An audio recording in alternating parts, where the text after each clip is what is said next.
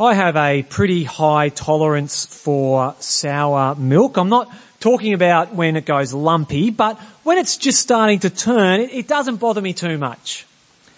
Uh, and this is because growing up, we often had a milking cow, and the taste of the milk changed depending on what the cow ate. Uh, when the cow was eating kind of grass that wasn't too fresh, but kind of nice and green, then the milk was sweet and creamy. But if she was eating lucerne hay, or there were times our cows would eat scraps by the bootload from a food processing plant down the road, then the milk would taste, well, we just called it interesting, didn't we? But it was sour. Uh, but it was still good. It was still good milk. It wasn't off, but it did just taste a bit different. Now that's never hurt me as far as I can tell. In fact, it's meant I can save a few cents on milk. I don't have to throw it out just as it starts to turn. But it's created some less than happy mornings in our family. Anita and the kids are not so happy with off milk on their Weet-Bix. What's your taste like? How refined is your palate? When it comes to the things of God? Are you happy enough with sour milk, with things that won't satisfy, won't nourish, that honestly are not as pleasurable as the good stuff? How's your palate?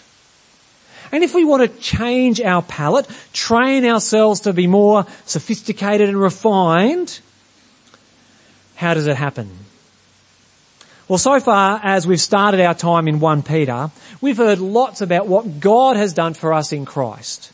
In Christ, if, if you're united to Christ by trusting in Him, God's given His chosen people a new birth, a new living hope, eternity with God.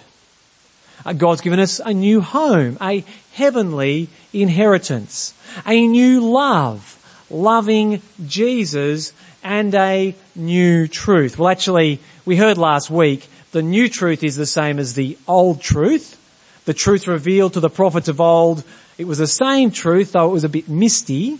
Well, God has revealed that same truth finally and fully to us in the good news of Jesus. So far in these first 12 verses, we've heard lots about what God's done for us in Christ. And now, as we pick things up in verse 13, chapter 1 verse 13, the first word is therefore. Uh, that's a linking word. We're moving from what God has done for us in Christ to how God's hope changes us. Transforming hope. Uh, now we've heard lots about what God has done for his people. In verse 3 it says, Praise be to the God and Father of our Lord Jesus Christ. In his great mercy has given us new birth into a living hope through the resurrection of Jesus Christ from the dead. That's the facts. If you're trusting in Jesus, you have a new and living hope. But that truth's no good on the shelf. It needs to fill our hearts and our minds and changes, and that's what we find in verse 13. So 1 Peter chapter 1 verse 13, therefore, with minds that are alert and fully sober, Set your hope on the grace to be brought to you when Jesus Christ is revealed at his coming. Uh, a literal translation of minds that are alert would be something like having the, the long bit of your cloak tucked in so you're ready to work, uh, ready to run. Uh, if you're going to go to the gym, you don't put on a, a collared shirt or high heels. You dress ready for exercise. If you're going to go work down the paddock, you don't put on a suit, you put on your old, uh, hard-wearing work clothes. Uh, I've heard it said, if you want to get in the habit of getting up early uh, in the morning to exercise, then wear your exercise clothes to bed. You even sleep alert and ready to go. That's what God calls us to do with our minds. To always be ready to go. Uh, setting our hope in God takes effort. So you've got to be prepared. Uh, why do we need to be prepared? Because our hopes are so quickly drawn to lesser things. Look, it's not wrong to look forward and to set some hope on a holiday or paying off the mortgage or having your footy team win. But if that's the sum total of your hope, if that's, uh, if that's the biggest goal in your mind, if that's bigger than when you get to see Jesus face to face uh, to enjoy the grace of His presence, you're missing out. Your hopes are too small. But it's hard, isn't it? Especially when life is hard. When we go through tough times, often we set our hope fully on just getting to the other side, just seeing that light at the end of the tunnel and hoping it's not a train, to be able to talk about the trial as if it was in the past tense. There's lots of little hopes, and especially when life is hard, it's hard to set our, our hope fully on the grace that'll be revealed. That takes preparation and self-control. Yet as we do this, as our hope is transformed, it will change us to be more like God. So have a look at verse 14. As obedient children, do not conform to the evil desires you had when you lived in ignorance. But just as you, just as he who called you is holy, so be holy in all you do. For it is written, be holy because I am holy. Uh, you know the saying, like father, like son. It's a saying because it's true, isn't it? I keep hearing words come out of my mouth and I wonder, hey, did my dad say that? Did, did my mum say that? Uh, one of the most amazing gifts of the gospel is adoption. When you trust in Jesus, you get adopted into the family of God. God the Father loves you with the same love He has for the Son. And so if this is true, the question is, do you share in the family uh, resemblance? Are you holy like your Father in heaven is holy? Or do you conform to the family you used to belong to, the family you've been adopted from? Because at its core, this is what holiness is about. Uh, those words, be holy because I am holy, they come from the Old Testament book of Leviticus. They show up in two different chapters. It's chapter 11 and chapter 19 if you want to check it yourself later. Uh, both chapters remind the people of, that God has won their freedom. He's rescued them from Egypt. He's going to bring them into a land and so God's people aren't to live like the nations around them. They were to be God's people and live God's way. Not like the Egyptians, not like the Canaanites, like God's people. So they had to eat different foods and, have godly relationships, treat money and do business differently, do justice God's way. Peter says it's the same for us. It's the same for Christians. God has saved us. He's adopted us into His family. We are no longer slaves to the sin or to the devil. We now live as His children because that's who we are. But how do we do this? Or maybe a better question is, how does God do this? How does God change us so that we are His children and live like it? How does God change our taste buds? So we love holiness, we savor holiness and we want to spit out the things we used to desire. Well, in the next two, a couple of verses, we're reminded of two truths. Two truths God uses to change us. And the first truth is, God is a fair judge. God is a fair judge. Verse 17. Since you call on a father who judges each person's work impartially, live out your time as foreigners here in reverent fear. Uh, one of the risks of having a parent coach a sports team is they'll show favoritism to their own child. So if you're the netball coach, everyone's going to be watching, isn't it? They'll be expecting that you'll give your son or daughter the best positions on the court. Look, it's understandable, but it's not fair. I wonder whether sometimes we hope the same things about God. The Bible tells us that in Christ God adopts believers into his family. We are sons and daughters of God. But that doesn't mean God will turn a blind eye to our behaviour. No, God is holy. He's righteous. He always does what is right and fair. He is impartial, especially when he judges. Now the question this raises is, what does it mean by judgment? Is Peter talking about the final judgment when Jesus returns? Or is he talking about judgment as in discipline in this life? Now he could be talking about the final judgment. It's something the Bible teaches. So for example, 2 Corinthians 5.10 says, For we must all, that includes believers, we must all appear before the judgment seat of Christ so that each of us may receive what is due us for the things done while in the body, whether good or bad. And in the context of 2 Corinthians, fa- this fact is given to motivate believers to live for Jesus, to take the final judgment seriously. But although facing up to Jesus as judge is true, the Bible says it'll happen, 2 Corinthians 5.10, uh, for a couple of reasons, I reckon here in 1 Peter, he's talking about God's judgment as in God's discipline in this life. That's the judgment of God I think he's talking about. Mainly because when we see this come up again in chapter 4, that's how he's using the idea of judgment. So if that's the case, why then should we, uh, should we live in the fear of God? Taking Him seriously, wholeheartedly following Him and being holy. Well, because God is a father who judges, who disciplines the children he loves. Now discipline is much more than punishment. Uh, discipline is training, isn't it? Most discipline is gentle correction. Uh, like when you're reading the Bible and by the Spirit you are convicted of sin. But sometimes we need a wake up call. Sometimes we need dis- discipline that feels a lot more like punishment.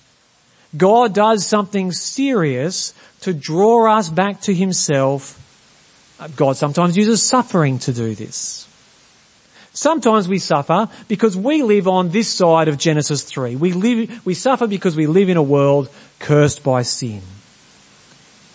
Sometimes we suffer because God is disciplining us. I wonder what, what God maybe teaching our denomination through the receivership and financial problems. Maybe this is a discipline. Maybe we're learning to fear Him, to desperately rely on Him in prayer rather than trusting our strategy and what money can do for us. I don't know, but I wonder, is this a judgment from God that we might fear Him? It's the right question to ask when you're suffering personally or, or in your family.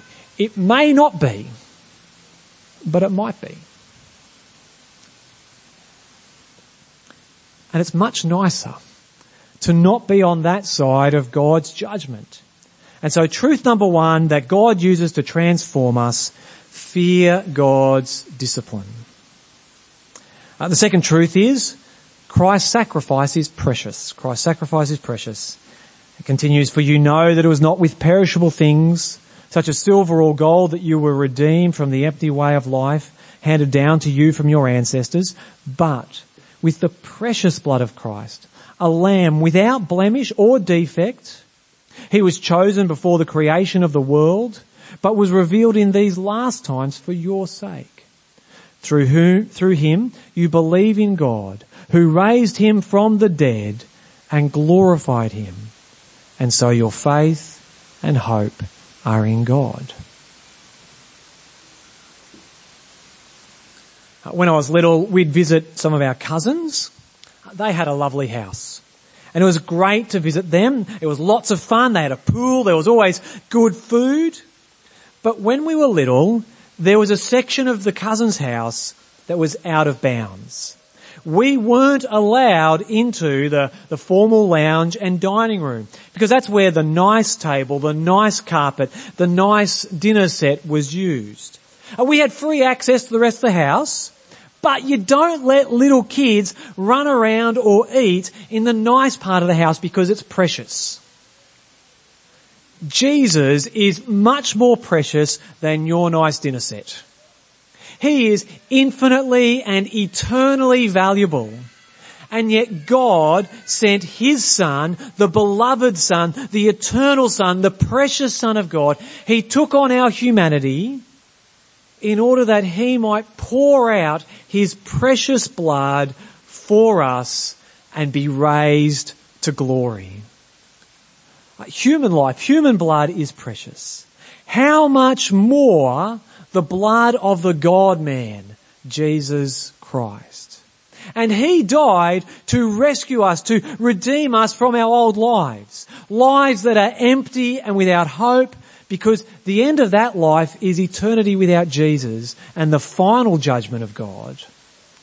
And because life without God cuts against the grain of reality. Jesus gave his precious life to buy us out of slavery to that life. Why would you go back to it? Why would we treat Jesus' blood as if it's cheap? Yet so often we do. So two truths that change us. One, fearing the judgment, the discipline of God. Two, valuing the Lord Jesus.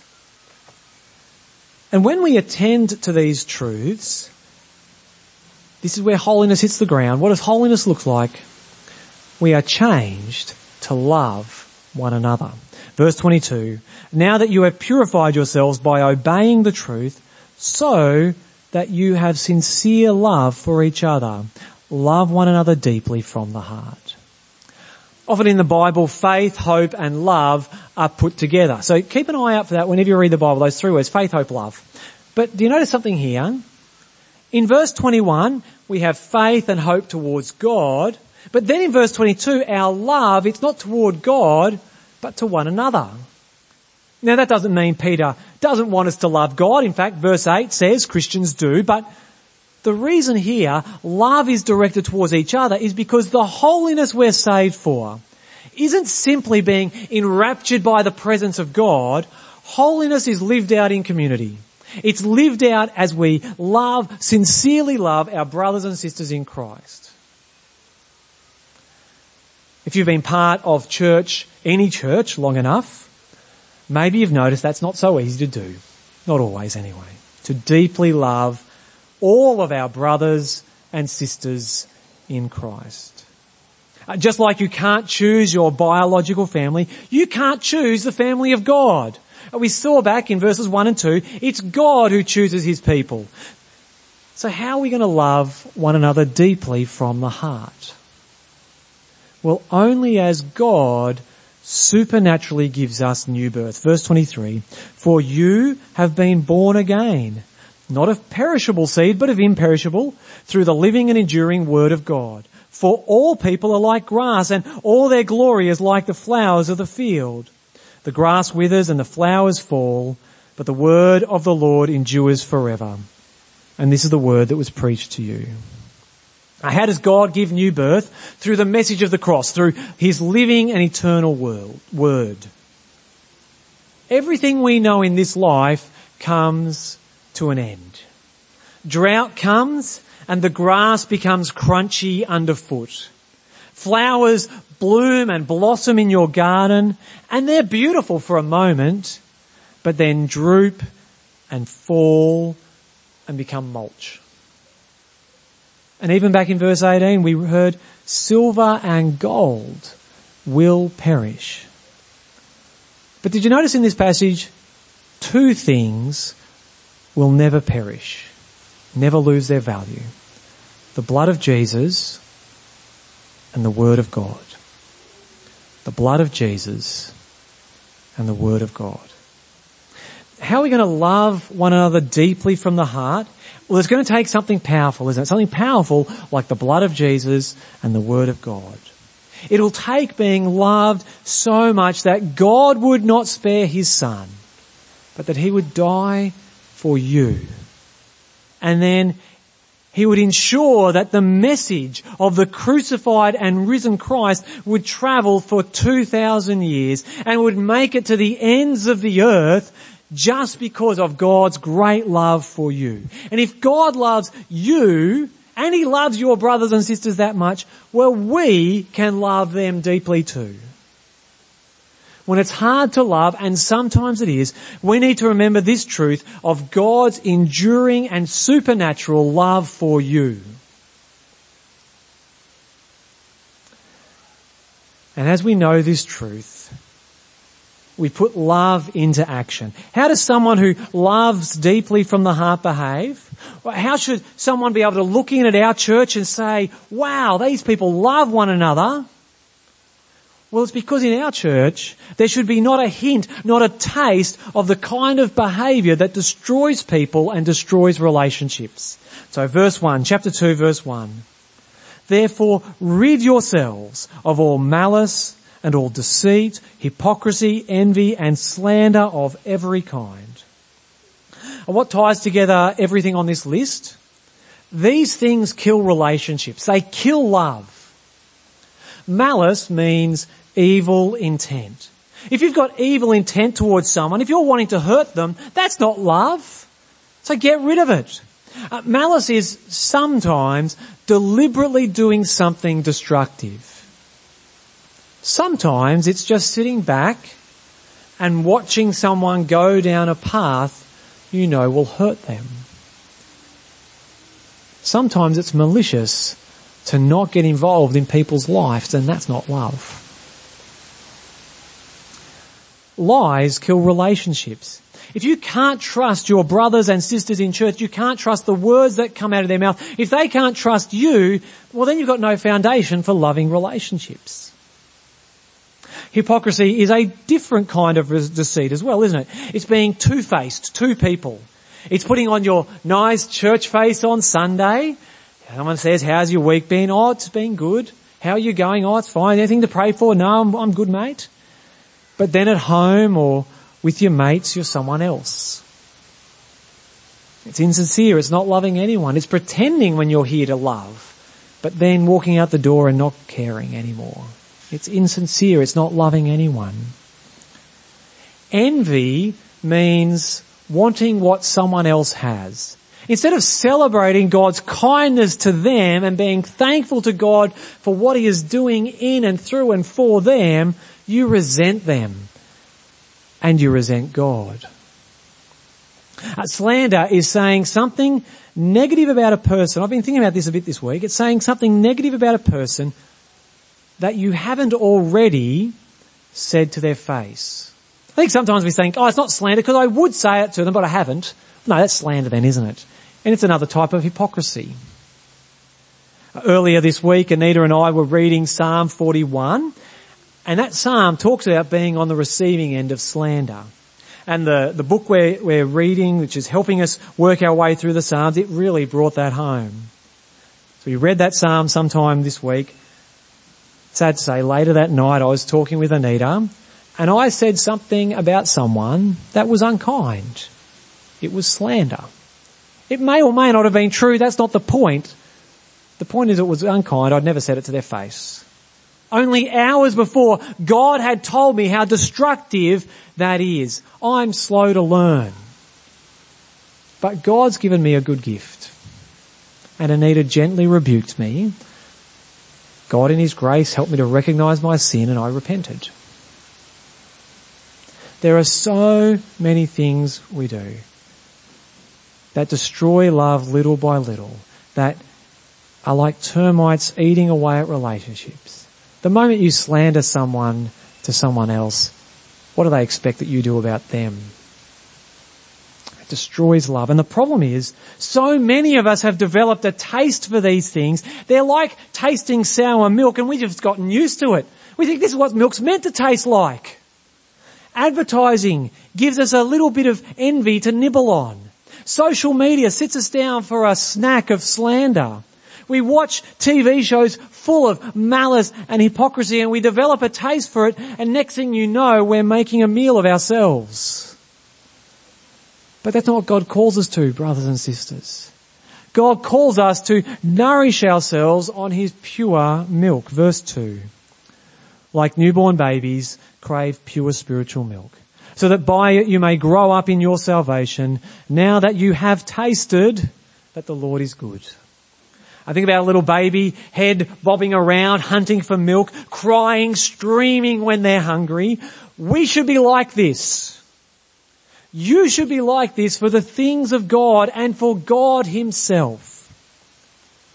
All the good things God's given us to grow us in holiness, to grow us in deep love for one another, we need to develop a palate for these things, more than a palate, a craving, a need, crying out when we don't have it. How do we do this? Well, we need to replace those things which give us an appetite for destructive things. We need to fill our plate with good food.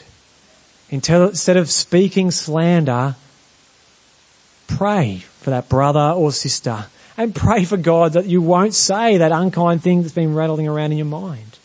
Instead of reading advertising or the kind of malice that is often on social media, get into God's Word.